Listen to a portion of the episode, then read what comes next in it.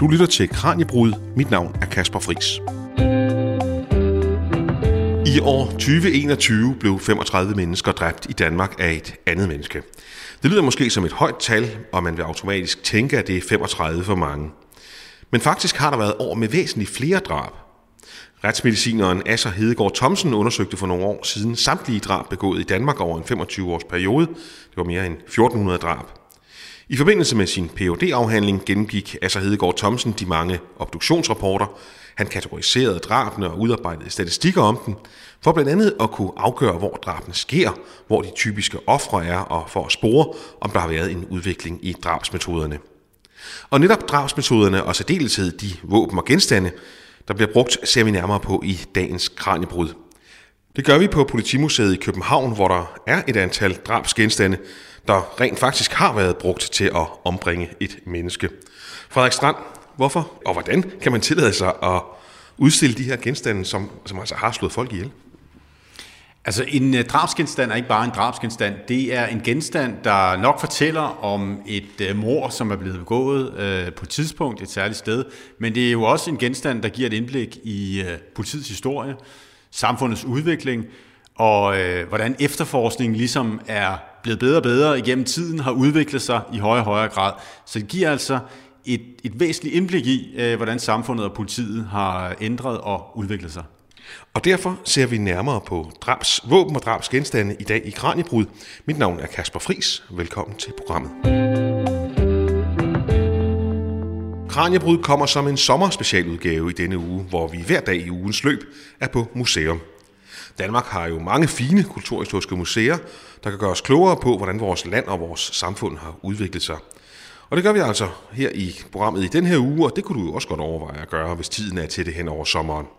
Frederik Strand er leder af Politimuseet i København. Han har for nylig skrevet bogen En stump genstand. Den handler om drabsgenstanden, som altså også er det emne, vi beskæftiger os med i programmet i dag. Og en del af de genstande, som Frederik omtaler i bogen, er udstillet her på Politimuseet. Frederik, er der nogensinde nogen, der egentlig vemmes over de ting, du udstiller? Ja, det hænder faktisk, at øh, nogen øh, vemmes ved genstandene, og også øh, ja, faktisk i nogle tilfælde bliver decideret syge, når de ser dem. Vi har nogen, som for eksempel har, øh, er kommet ind i vores drabsrum og har øh, set på blandt andet, øh, vi har en, nogle, nogle genstande fra øh, en børnedrabssag, øh, sag, flere børnedrab, øh, Morby sagen, og der har vi, viser vi nogle knogler derfra. Og der er nogen, som simpelthen, der, vi har oplevet, at folk er faldet om, når de har set det, for at sige det lige ud. Øh, fordi øh, det er blandt for eksempel nogle børn, der er blevet brændt i en ovn, hvor vi viser knogler derfra. Så det er noget, folk til tider øh, vemmes over, og der er også en diskussion omkring det. Øh, det er blevet diskuteret, hvad man kan udstille og hvorfor. Og her er min opfattelse jo, at øh, ja, det kan godt være, at folk de øh, vemmes øh, ved de her genstande, det kan jeg også godt forstå, men jeg synes også, det er vigtigt, at man viser den her type af, af genstande, fordi det giver et centralt indblik i øh, ikke bare samfundet, ikke bare politiets udvikling, men også menneskets natur.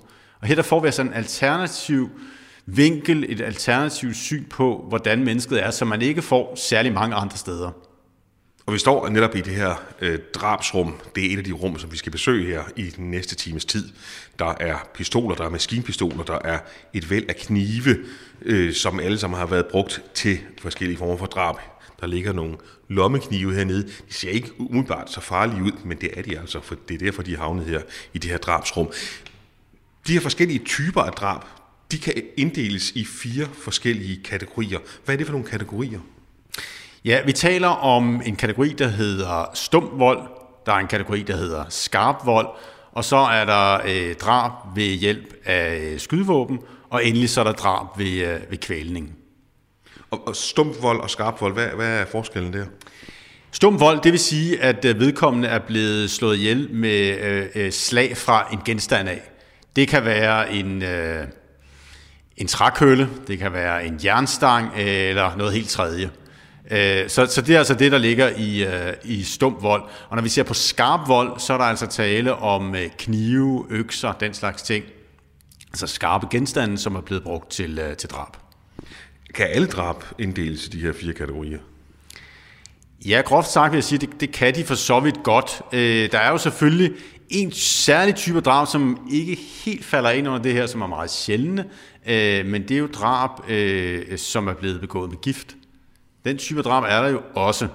Øh, og der kan man diskutere, hvor er den placeret hen. Vi har ikke særlig mange af dem, øh, og det er nok derfor, det ikke er en overordnet øh, kategori, men, men, men den type er der jo også. Der er mange af dem i, i amerikanske tv-serier og film.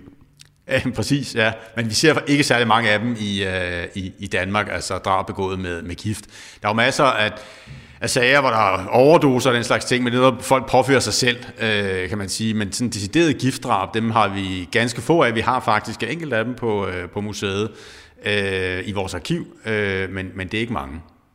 Hvad er ideen med at samle alle de her genstande i et stort drabsrum? Altså, ved at gøre det, så får man ligesom et øh, overordnet indblik i selve drabskriminaliteten. Altså hvor mange forskellige typer drabsvåben der findes, og hvordan drab har udviklet og udfoldet sig over en øh, meget lang periode. Vi har jo drabsgenstande her tilbage fra øh, det 20. århundredes begyndelse, og så næsten helt frem til, øh, til i dag. Så man får et sådan overordnet indblik i, hvordan øh, drabskriminaliteten har udviklet sig, og også hvor omfattende og forskelligt øh, et, et drab kan være, øh, og altså også hvordan, øh, øh, og også hvordan forskellige drabsgenstande øh, har varieret igennem tiden, og hvor mange forskellige drabsgenstande der i det hele taget er. Og vi skal altså se på nogle af dem her i de næste godt 45 minutters kraniebrud, og det må vi hellere komme i gang med. Frederik Strand er leder af Politimuseet i København, og han ved altså hvad historien er hvad alle de genstande, der er i drabsrummet her på Politimuseet. Og der er mange forskellige genstande. Hernede er der et strygejern, her er der ja, en kniv, en eller anden form for kødhammer er der også der. Der er et slips, og ved siden af slipset, der er der en, den fineste kniblede øh, vest, og så er der en eller anden form for ja, sådan en napolitansk maske. Men ah, altså har det her, øh, altså vesten eller hvad, sjalet og, og, og masken, har, har de været brugt til drab? Ja, øh, begge genstande, både maske og, og sjalet, de har været benyttet ja, i forbindelse med, øh, med det drab, der er tale om her. Det er et drab øh, tilbage fra 1919, øh, og drabet finder sted øh, ude i øh, Valby Langgade, øh, og øh, der sker det, at øh, det er en ældre dame, som er bliver fundet. Øh, hun er øh, blevet slået ihjel, hun ligger død øh, i sin lejlighed, der samtidig fungerer som en, øh, en butik. Og øh, rundt omkring hendes hoved, der er det her sjal bundet. Det er viklet rundt omkring hele hovedet på hende, og hun ligger øh, samtidig bundet. Og hvad er der så sket her? Hvorfor har hun det her sjal omkring øh, hovedet? Det er jo det, efterforskningen ligesom tager udgangspunkt i. Øh, I første omgang er det lidt vanskeligt at indkredse, hvad der egentlig er foregået, men øh, det, der sker, det er, at øh, eftersom at den her ældre dame her bor i en beskeden lejlighed, og butikken ikke er særlig stor, så øh, har man en formodning om, at det er en, som har en eller anden form for kendskab til den ældre dame. Af den simple grund, at dem, der har brugt ind, de, øh, eller dem, eller den person, der har brugt ind, man ved jo ikke, om det er en eller flere, øh, dem, øh, så, så vedkommende, der står bag drabet, øh, har formentlig haft en eller anden form for røverisk øh, ambition, men øh, eftersom det er beskedent, hvad der er derinde, så må vedkommende have haft en eller anden form for viden om, at der befandt sig, eller i hvert fald en formodning om, at der befandt sig værdier inde i, i øh, butikken, eller, og der samtidig fungerer som hendes lejlighed. Og, og eftersom det er et beskedent sted, så øh, må det være en, som har haft et mere indgående kendskab til, til den ældre øh, dame. Og derfor så begynder man at kigge i hendes øh, omgangskreds, hvem har haft et kendskab til øh, den ældre dame, og der falder interessen på en nevø til den ældre dames øh, søster. Men der er lige en ting, jeg lige skal have slået fast. Altså, er hun blevet slået ihjel med, øh, med sjalet, altså som, som er omkring hendes hoved? Ja, altså øh, det undersøger man grundigt, og man mener, at øh, hun er blevet efterladt der øh, i sin lejlighed. Hun er blevet øh, bundet. Der er også en, der har haft hænderne omkring halsen på hende. Øh, men det her sjal her, formoder man, at øh, har taget livet af hende. Hun kan simpelthen ikke kunne ånde efter det her overfald her. Og det er faktisk sjalet altså øh, drabsvåbnet, samtidig med, at hun er blevet behandlet meget voldsomt. Og der får man altså kigge på den her nevø. Hvorfor er det ham, de kigger i retning af? Det er fordi, man mener, at øh, nummer et, øh, han har haft et kendskab til hende. Øh, man finder også ud af, at øh, han har haft et horn i siden på hende, fordi han faktisk tidligere forsøgte at låne nogle penge af hende. Øh, og det har hun ikke været indstillet på. Øh, så han ved altså, at hun har en del penge. Udover det, så er der noget øh, i hans øh, forklaringer, som ikke stemmer overens øh, efterfølgende. Øh, han nævner ikke, at han faktisk har været forbi gerningsstedet på et tidligere tidspunkt. Det forholder han ligesom øh, skjult, og det kun igennem nogle andre bekendte af ham, øh, at man får at vide, at han faktisk har været øh, øh omkring gerningsstedet. Øh, ikke så lang tid efter hun bliver fundet død. Så der er en, en lang række ting, der indikerer, at han har en eller anden form for kendskab til, hvad der er foregået. Men en ting er, at han er lidt småfordækt, og ikke nødvendigvis fortæller alt, hvad han ved. Hvordan kommer de så tættere på, om det så er ham, der er øh, gerningsmanden? Ja, han bliver simpelthen afhørt af, af politiet. Man øh, forelægger ham, øh, at der er en række uoverensstemmelser i hans forklaringer i forhold til andre vidner. Og til slut, der øh, går han faktisk til bekendelse. Øh, han fortæller, at øh, han har været involveret i øh, det her, i den her sag her. Øh, han øh, har givet informationer videre til to andre unge mænd omkring, at øh, hun har de her øh, penge liggende i lejligheden, et større beløb, formoder han, øh, som man eventuelt kan, kan røve fra hende. Øh, Øh, han har også været forbi øh, øh, lejligheden, og i den forbindelse har han været maskeret, og det er netop med den maske, som man ser heroppe, som han har benyttet, denne her øh, nevø her. Og øh, det er så sådan, at øh, de her tre mænd, de to mænd, som nevøen kender, og så ham selv, de beslutter sig for, at der skal laves det her indbrud her. Øh, men nevøen får faktisk kolde fødder, øh, og han springer fra, og derfor så er de to andre unge mænd, øh, som øh, bliver involveret i drabet. Det er i hvert fald, hvad han fortæller. Øhm, så han har altså for så vidt ikke noget at gøre med det, udover at han har givet dem informationerne og også været med til at planlægge øh, det her indbrud i, øh, i lejligheden. Fortæller han så også politiet, hvem de to andre mænd er? Ja, han nævner, hvem de to andre mænd er, øh, og, og giver beskrivelse og, og, og fortæller også, øh, hvor deres bopæl kan lokaliseres. Øh, han kender nemlig forholdsvis indgående, og de her to øh, unge mænd, de øh, bliver så taget til... Øh, forhør hos øh, politiet, øh, og øh, de er i starten det, man kalder hårdnakkede benægtere. Altså, de er ikke indstillet på at øh, gå til bekendelse. Øh, men gradvist, der går nogle dage, og gradvist så til sidst, så bryder de sammen. Først den ene, og til slut så øh, den anden. Og forklaring på, hvad der er foregået, det er den, at øh, de her to øh, unge mænd, de øh, har besluttet sig for, at de vil lave det her øh, røveri. Og øh, de går så ind i øh, lejligheden, der jo så samtidig fungerer som den her butik her. Øh, og de går ind, og øh, de siger, at de er maskeret. Det er ret væsentligt. De siger, at de er maskeret, da de går ind i, øh, i lejligheden øh, for at lave røveriet. Og derinde, der kommer der så tumult. Øh, og de, øh, den ene af mændene griber øh, den ældre dame om halsen og holder hende fast. Øh, og derefter så råder de lejligheden igennem og finder et mindre beløb, jeg tror det er 40-50 kroner eller sådan en stil øh, som de så øh, røver fra hende. Og derefter, der er det så sådan, at øh, de binder hende, og så binder de sjalet, som man ser her på museet, omkring hendes hoved. Og de lader hende så ligge. Og de understreger begge to, begge mænd, at da de går fra stedet, der trækker hun stadigvæk vejret, øh, og er altså i live. Men da hun bliver fundet, er hun kvalt. Øhm, så hvad er op og ned i den her sag her? Ja, altså, øh, øh, det er noget kunne tyde på, det er, at, øh, at det faktisk er sjalet, som har øh, slået hende ihjel, og de har forladt hende, mens øh, øh, hun har ligget bundet øh, og, og stadig har trukket vejret. Fordi de må i hvert fald, må man formode, have været af den antagelse, at hun stadigvæk levede, og derfor har de så kommet det omkring hovedet på hende. Øhm, måske med henblik på øh, enten at sikre, at hun var død, øh, eller i sidste ende øh, øh, ja, måske slå hende ihjel. Det er lidt svært at sige. Øhm, og det er sådan, at øh, domstolene forholder sig noget skeptisk til deres udsagn. Øh, deres forklaring er, det, det man formoder fra rettens side, politiets side, det er, at mændene de er trængt ind i lejligheden. Øhm, og de har angrebet øh, den ældre dame, og de har ikke været maskeret, fordi de har forventet, at den, den ældre dame vil ikke kunne genkende dem igen, fordi hun vil dø undervejs. Øh, så derfor er de trængt ind, og øh, de har frarøvet hende pengene, øh, og de har øh, øh, slået hende ihjel derinde.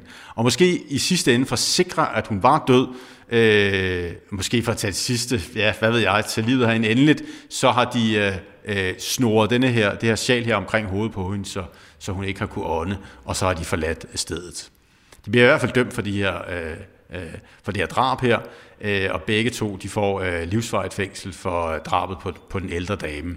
Så det er en af de få øh, sager, hvor et sjal faktisk øh, fungerer som, øh, som drabsvåben. Jeg tror faktisk, det er det eneste, den eneste sag herinde på museet, jeg vil ikke udelukke, at der er andre, vi har jo ikke alle sager herinde, men det er den eneste sag, vi har, hvor det er et sjal, der har været benyttet som, øh, som drabsvåben. Og det er altså i, øh, i, øh, i, i den her sag, øh, som i den bog, jeg har skrevet, er karakteriseret som, øh, som, som øh, maskemorderne. Og det er altså fra kategorien kvælningsdrab? Det er fra kategorien kvælningsdrab, og det er jo et af de mere specielle kvælningsdrab, vi har. Øh, det kan man roligt sige. Øh, det har noget traditionelt over sig i og med, at de simpelthen tager kvælergreb på hende, da de kommer ind, så det er jo kvælning. Øh, men det er mere utraditionelt ved, at øh, det endelige drabsvåben givetvis netop er et sjal, som bliver suret tæt fast omkring øh, hovedet på den ældre dame. Men vi er altså tilbage i, i slutningen af 1910'erne. Øh, hvor almindeligt var det, at der blev begået drab på det tidspunkt? Det var forholdsvis usædvanligt, at der forekom drab på det her tidspunkt. her. der var færre drab, end vi har i dag. Vi har faktisk relativt få statistikker fra den her periode omkring drab. Der ligger ikke særlig meget statistisk materiale. Vi skal faktisk op efter 2. verdenskrig, før vi har sådan noget fast statistisk materiale omkring drab. Men ud fra det materiale, vi har, der kan vi se, at der var færre drab på det her tidspunkt her.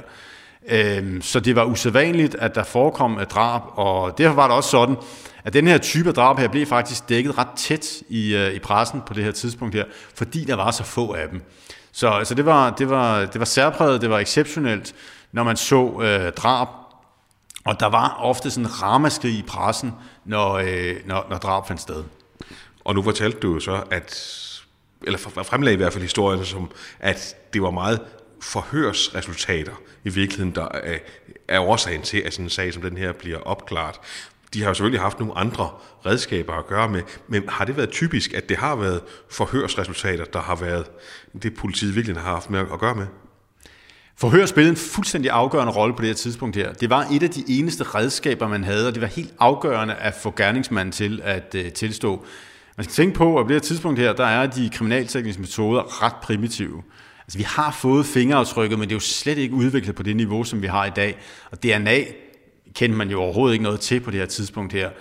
Ballistiske undersøgelser, øh, altså undersøgelser af våben, det var slet ikke på det niveau, som vi kender i dag. Så, så kriminalteknikken var på et ganske andet niveau, end vi ser i dag, og derfor så var tilståelsen fra gerningsmanden fuldstændig afgørende, og man strabte imod at få en tilståelse med alle midler, fordi det ofte var gennembruddet i den her type sager her. Så det var, det var fuldstændig centralt, at man øh, gik efter det. Hvad mener du med alle midler? Ja, altså der, på det her tidspunkt der er der også, det, vi, er jo i, vi er i en anden tid, og der er også rygter om, at man har gået relativt hårdt til, øh, til nogle af de mistænkte i, øh, i nogle af den her øh, type af sager her. Der er nogle skandaler tilbage i tiden, hvor der er diskussion omkring politiets øh, metoder i forhold til det her. Dermed ikke sagt, at politiet øh, sådan, anvendte vold som noget almindeligt, men man, man, har, man har forsøgt og forsøgt og forsøgt at få øh, gerningsmanden øh, til at tilstå, fordi det var så centralt i forbindelse med retssagen. Altså i dag bliver heldigvis næsten alle drab jo altså opklaret. Har det været det samme på det tidspunkt, så har de kunne klemme tilpas mange tilståelser ud af folk? Ja, altså igen, ud fra det noget sparsomme statistiske materiale, som vi har, så øh, kan man se, at øh, hovedparten af drab, de bliver opklaret. Der er ganske få uopklarede drab, ligesom der er i dag. Så i, i Danmark har man ikke, hvis vi ser bort fra besættelsestiden, så har man ikke set et stort antal af uopklarede drab. Det gælder tilbage i starten af det 20. århundrede, ligesom det gælder i dag. Der er en meget, meget høj opklaringsprocent i Danmark. Og det hænger ikke kun sammen med øh, kriminalteknikken, og vi har et ret øh, kaldt dygtigt politi øh, på, på det her område her, sådan rent efterforskningsmæssigt, men også at Danmark er et lille samfund, hvor mange kender hinanden, hvor man kan trække på mange forskellige vidner, og det vigtigste, der er en meget, meget stor tillid til øh, politiet, så folk henvender sig med de informationer, som, øh, som de har. Det er helt afgørende, fordi øh, det er jo en anden side af det også på det her tidspunkt her, det er også vigtigt i dag, at henvendelser fra offentligheden er helt afgørende for, at øh, opklare den her type forbrydelser. Vi er i drabsrummet på Politimuseet på Nørrebro i København. Vi er blandt maskinpistoler, vi er blandt armbryster, og vi er i blandt knive. Vi er sammen med lederen af Politimuseet, Frederik Strand, og vi, er bevæget, vi har bevæget os hen et lidt andet sted i udstillingen her. Der hænger en gulvskrubbe på væggen. Og det er altså den, der er fra gulvskrubbemordet. Jeg må så tilstå, at gulvskrubbemordet, det siger mig faktisk ikke ret meget. Øh, jeg kan så se, at gulvskrubben er jo ikke allernyeste dato, så det må være et af de lidt ældre mor også. Hvad er gulvskrubbemordet? Gulvskrubbemordet finder sted i øh, 1914, øh, og drabet finder sted øh, ude på Amager. Øh, det er øh, sådan, at man øh, ude på Amager ved en café, den findes ikke øh, længere i dag, men øh, en café, der hedder Røde Mølle, der finder man en mand. Øh, det er en middelalderen mand, han øh, ligger død. Øh, og i første omgang ved man ikke, øh, om han er blevet slået ihjel. Øh, man bliver fundet, han har et hul i hovedet, øh, og man er i tvivl om, om det der taler om drab, eller der taler om et uheld. Han kan jo være faldet uheldigt og have slået hovedet, og været beruset måske, og så øh, være kommet af dage.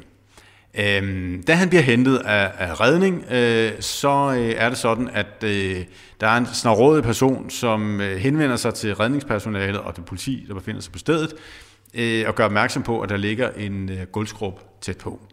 Den guldskrub bliver givet videre til øh, politiet, øh, og efterfølgende bliver der lavet en analyse. Og øh, ud fra nogle fnuk, som man finder på guldskrubben, vi kan jo se guldskrubben her, ja, men for enden der guldskrubben, guldskrubbe hovedet, der finder man nogle fnuk.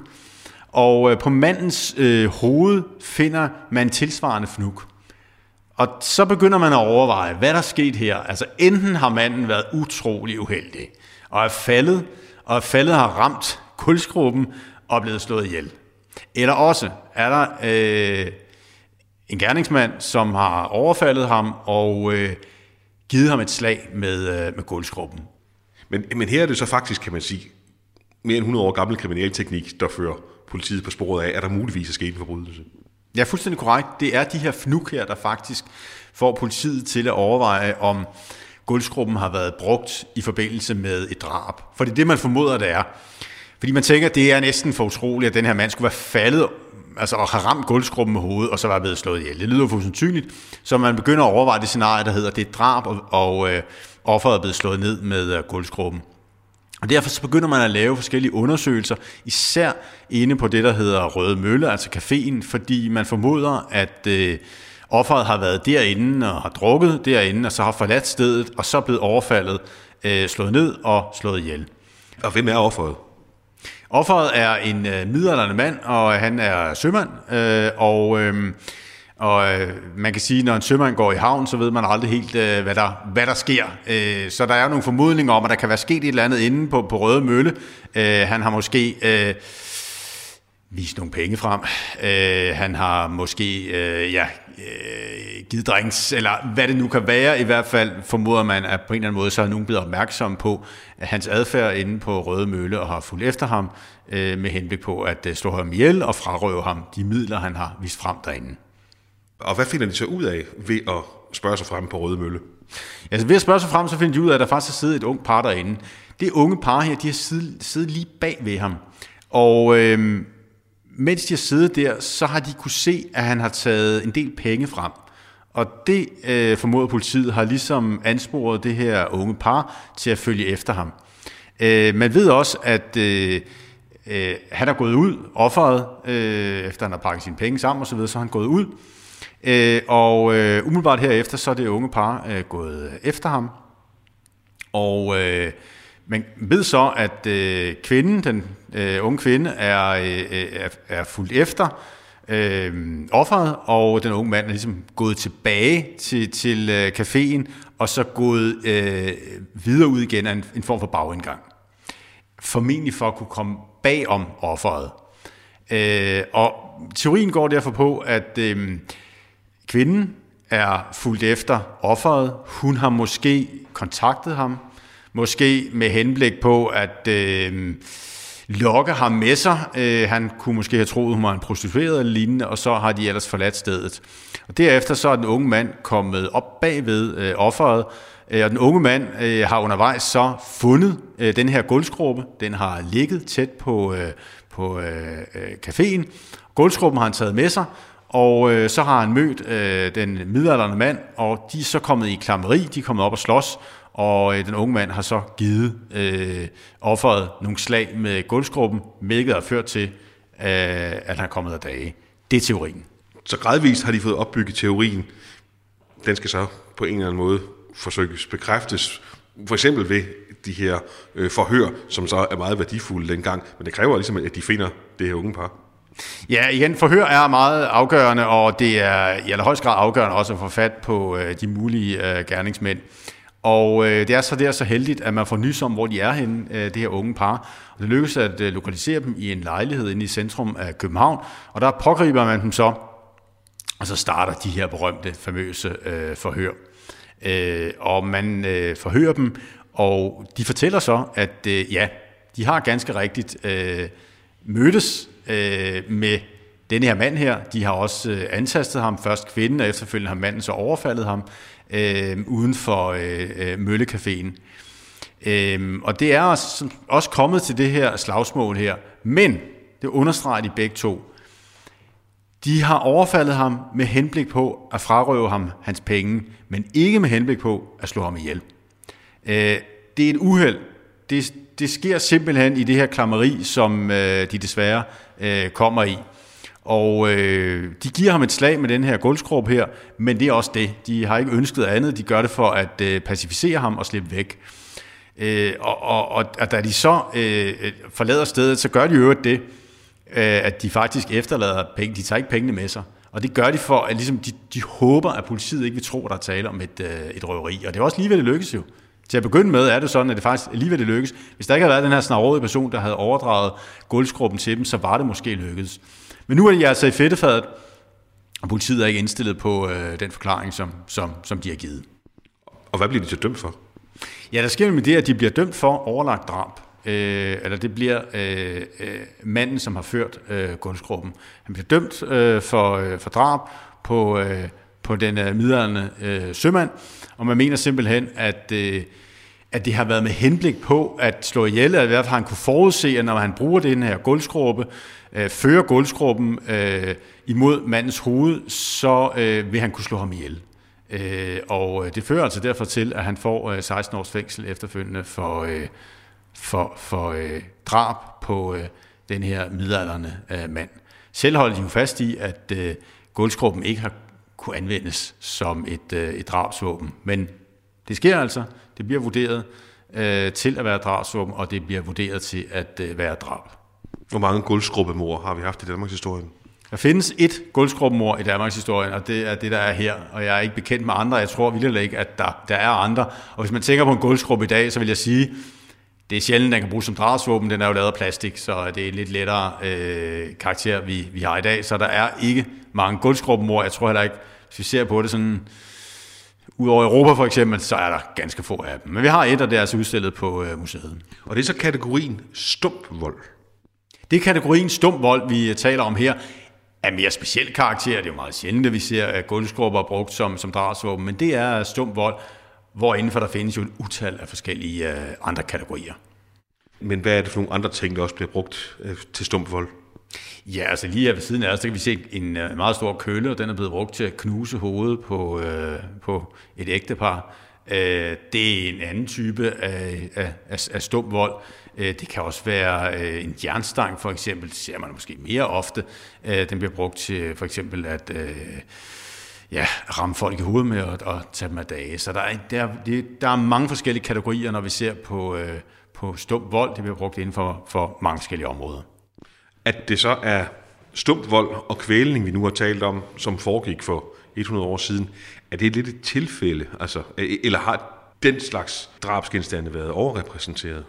Jeg tror, at hvis vi går øh, længere tilbage i tiden, så har der nok været flere af den her type af drabsvåben. Vi har også skarp vold. Øh, altså, man har, I hvert fald kan man sige det sådan her, at man har sjældnere, når vi går tilbage før øh, 2. verdenskrig, brugt for eksempel sådan noget som skydevåben. Så derfor så har det nok været mere almindeligt at bruge den her type af våben i forbindelse med drab, mens man i nogle tilfælde nok vil bruge andre typer i dag. Skydevåben er jo mere udbredt i dag, meget mere udbredt i dag, end det var øh, dengang.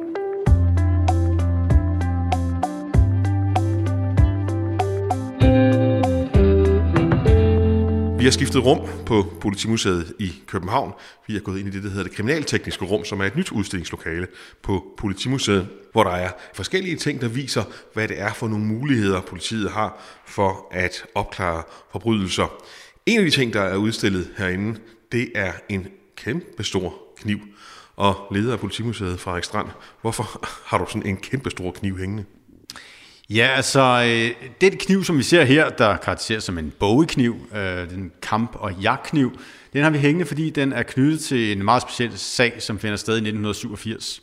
Der er en, øh, en mand, der øh, bliver slået ihjel, øh, og vi befinder os i Jylland, i, øh, i den lille by øh, Tolne. Og derfor så bliver denne her sag kendt som øh, Tolne-drabet. Og det, der sker, det er, at øh, manden bliver slået ihjel, men i første omgang så forsvinder han. Man ved ikke, hvor han er henne. Men øh, året efter, i 1988, der får politiet information om, at denne her mand, øh, han givetvis er blevet slået ihjel. Øh, og man starter derfor en, øh, en efterforskning op i forhold til, hvad der er sket. Og man kommer derefter på sporet af, at øh, i området har der befundet sig nogle øh, personer, som er blevet kendt som Tolnebanden. Og øh, Tolnebanden, de har holdt til i en landejendom, som er blevet brændt af.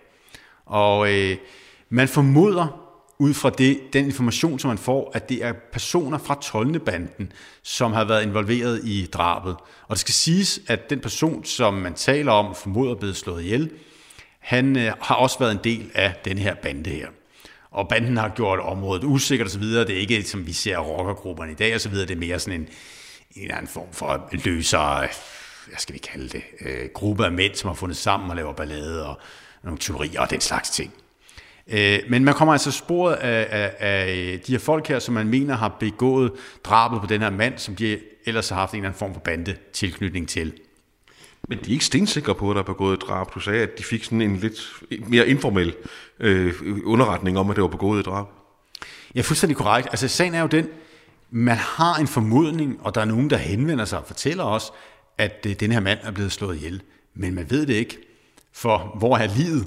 Altså det er det helt store spørgsmål. Når vi ser på drab, så er noget, der er fuldstændig afgørende, det er, find livet. Hvis der ikke er noget lig, så er det meget svært at komme videre med den her type af, af sager. Og der er jo ikke noget lig i det her tilfælde her. Og det giver jo en lang række problemer i uh, forhold til efterforskningen. Øh, hvordan kommer de så på sporet af livet? Den måde, de kommer på sporet af, af livet af, det er nummer et. Øh, de finder ud af, at øh, offeret og de to gerningsmænd, de har befundet sig på landeejendommen på samme tidspunkt. Der er en taxachauffør, som henvender sig med nogle informationer omkring det. Og øh, ud fra det, så øh, formoder de, at øh, det er det tidspunkt, hvor taxachaufføren nævner, at de har været på landeejendommen, at drabet har fundet sted. Men de får også fat på et andet vidne. Der er et vidne, der har opholdt sig på landeejendommen, efter at offeret er blevet slået ihjel. Og øh, det her vidne får de fat på, og han fortæller så, hvad der er sket, forstået på den måde. Han fortæller, hvordan gerningsmændene har skaffet sig af med livet. Og det, og det ser han.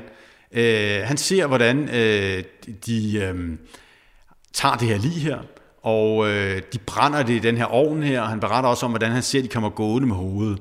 Øhm, og øh, det er selvfølgelig øh, grænseoverskridende for, for den her mand her. Men ud fra den forklaring, der finder man jo ud af, jamen han er faktisk blevet myrdet, øh, og de har forsøgt at skaffe sig af med livet. Det er der et vidne, der faktisk forklarer. Men hvad med det foregående drab? Altså hvad, hvad er der egentlig sket der? Fordi han har jo ikke set drabet, han har kun set, hvordan de skaffer sig af med, øh, med livet. Så der vil man jo også gerne have en eller anden form for forklaring på, hvad der er sket der.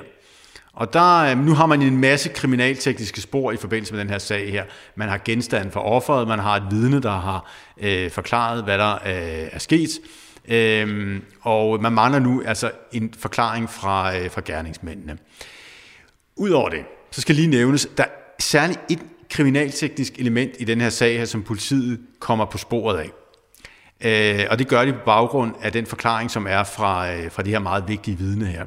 Og det er, at man finder ud af, at øh, gerningsmændene, de har, øh, først har de gravet offeret op, så har de brændt offeret, og efterfølgende så er der jo kommet aske ud. Det aske ønsker de også at skille sig af med. Og man overvejer derfor, hvor har de efterladt det her aske henne. Der finder man ud af, at det her aske her, knoglerester, det har de efterfølgende støbt ned i noget beton, som de har lavet en carport af. Så der er aske og knoglerester altså støbt ind i betonen.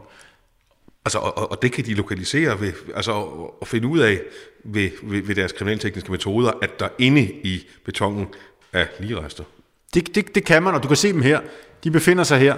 Her er øh, de her øh, cementrester, som er skåret over, og inde i dem, det er markeret, hvor du kan finde knoglerester. Der, du kan se her, der er nummer på det. Øh, så der, de numre, du ser der, det er markering af, af knoglerester. Så i betongen, der ser man knogleresterne. Og det er virkelig faktisk et gennembrud, det her, øh, som bliver lavet på retsmedicin. Vi har alle mulige forskellige fotomaterialer og anden, anden type materiale for den her sag. Det, det er simpelthen det, det, det er et stort gennembrud. Det er den første sag i øh, Danmarks historien, hvor man laver den her metode her, og finder knoglerester frem. Så på den måde det er det et, et, et, et øh, kriminalteknisk gennembrud. Men så har de lige et ganske vist øh, støbt ind i småstykker i beton, men de mangler så stadigvæk at finde ud af, hvordan han så er blevet dræbt.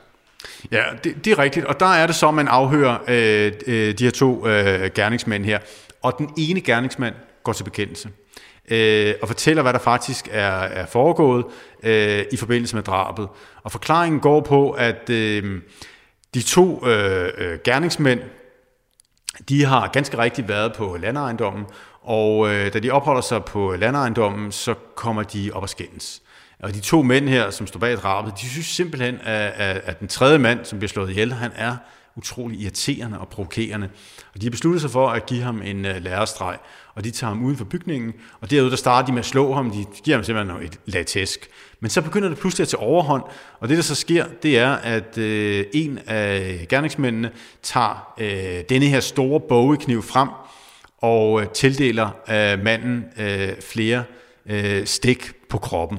Og hvis man ser kniven her, så vil man vide, at der skal ikke mange stik til med den her kniv her, før man bliver slået ihjel. Øhm, og, og man formoder også, at de her øh, knivstik, de er umiddelbart dræbende. Det, der så yderligere sker, det er, at den anden gerningsmand går øh, hen bag offeret, trækker ligesom hans hoved lidt øh, bagover og snitter halsen over på ham. Og derefter så skubber de ham ned Øhm, i et hul, som de har gravet og, og øh, dækker ham til. Og så herefter, der er det så sådan, at de øh, øh, senere graver ham op, brænder ham, støber ham ind i, øh, i beton. Så, så det er ligesom forklaringen på det, der sker, og begge mænd bliver efterfølgende øh, dømt for drab på, øh, på, på, øh, på den mand, som altså så efterfølgende bliver fundet, og øh, vi her kan se resterne af ham i, øh, i betongen. Den her sag har jo så også nogle specielle elementer, eksempelvis det her med, at man bruger nogle kriminaltekniske metoder, man ikke har prøvet før. Men det er så for kategorien skarpvold. Du nævnte det også lidt tidligere, at, at det er jo ikke ualmindeligt, at drabsvåben, de kan skære, og det er knive eller noget tilsvarende. Nej, det, det er bestemt ikke ualmindeligt. Altså selve øh, brugen af en kniv til at begå et drab, det er ikke ualmindeligt. Det ualmindelige er den her efterforskning, der, der ligger i det, Øh, og så kan man sige, måske selv genstanden, det er også, der er ikke så mange sager, hvor vi ser, at det faktisk er en bogekniv, der er blevet brugt i forbindelse med drabet. Øh, I øvrigt så er der også en helt særlig historie omkring, den her bogekniv, den er utrolig svær at finde, man ved jo ikke, hvor den er henne. Og det er nærmest et rent tilfælde, at politiet, det, det lykkes politiet at få fat på den. Den bliver nemlig senere solgt videre, faktisk så flere, videre til flere forskellige parter, og så eh, til slut bliver den jo fundet øh, på et værtshus, øh, hvor den har ligget i længere tid, og så bliver den udleveret til politiet. Så det er sådan helt utroligt, at den overhovedet dukker op øh, øh, hos politiet kan bruges i efterforskningen.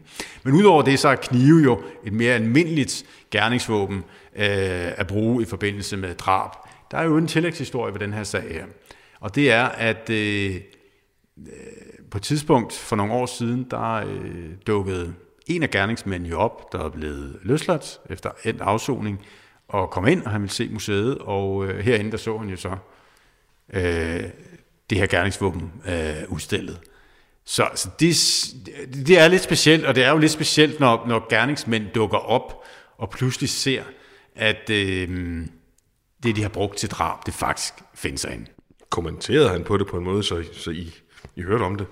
Ja, det gjorde han. Han ønskede at blive fotograferet ved siden af den genstand, han havde brugt. Så, så det, det, og det er en lidt mere speciel måde at håndtere det på, kan man sige, sådan umiddelbart. Øh, men, men ja, det, det, så han kommenterede øh, på det på den måde. Men det er ikke hver eneste dag, I står med, med, med drabsmænd og fotograferer dem sammen med deres våben? Nej, det er det ikke, men det, men det hænder, at drabsmænd kommer ind og, og ser, hvad der er. Og det er jo et åbent offentligt museum. Vi har også haft Palle Sørensen herinde, øh, der har set øh, på øh, det våben, han har brugt øh, i forbindelse med de drab, øh, han lavede osv. Så det hænder, at, at, at der kommer øh, gerningsmænd ind og, og, øh, og ja, ser genstandene og også kommenterer på det. Det, det, det hænder. Og Palle Sørensens pistol, den går vi ind og kigger på nu ind i drabsrummet. I drabsrummet på Politimuseet på Nørrebro, der er der en montre, hvor den store overskrift er massemordere, og det er altså her, at vi finder den pistol, som Palle Sørensen brugte i 1965. Nu er det ikke sikkert, nu er det jo nogle år siden, mange kender historien, men det er ikke, ikke sikkert, at alle kender historien.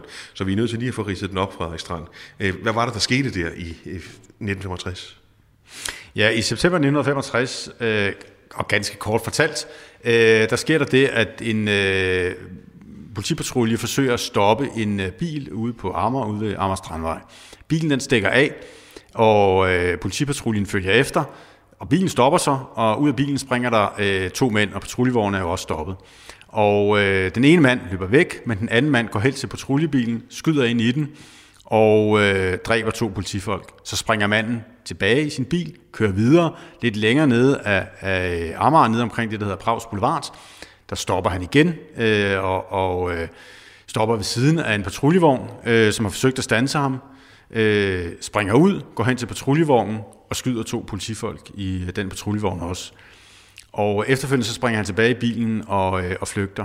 Og dagen efter, der melder han sig øh, selv til øh, politiet og fortæller, at han er Palle Sørensen. Han ved, at han er eftersøgt øh, på det her tidspunkt for fire politidrab. Og han siger altså, jeg er Palle Sørensen. Efterfølgende bliver han anholdt, og i en senere retssag, der får han så øh, livsvarigt fængsel. Hvordan kan det gå så galt? Altså, hvorfor gør han noget så afsindigt? Ja, det er stadigvæk den dag i dag svært at forklare. Altså, Palle Sørensen var ikke kendt for øh, andre typer af voldskriminalitet tidligere. Han havde været inde, umiddelbart før drabet fandt sted, der har han affyret sit våben i forbindelse med øh, et indbrud, men ellers er han ikke kendt for, for voldskriminalitet. Så det er meget specielt. Det skal siges, at Palle Sørensen han er jo meget optaget og fascineret af skydevåben, så derfor så har han skydevåben på sig ofte, og han har jo så også skydevåben på sig her, da han øh, flygter fra politiet. Og dertil skal det lige nævnes, at han har været involveret i et øh, indbrud ganske kort tid før, øh, han, han laver de her drab. Han bliver forfulgt af politiet, fordi de formoder, at han har været involveret i et indbrud. Øh, så han vælger altså at skyde sig fri. Men det er den dag i dag noget af en gåde, hvorfor han vælger denne her øh, udvej, altså at slå fire politifolk ihjel. Selv forklarer han, at øh, det er ligesom noget, en klap går ned på en eller anden måde. Han ser sig selv som værende i en film af en eller anden art. Det hele, det, det kører bare. Han, han er ligesom en del af den her film her.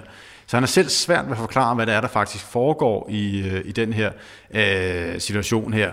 Så det er meget specielt, og det er jo uhyre tragisk, at øh, et, et banalt indbrud skal ende i øh, fire drab på øh, politifolk.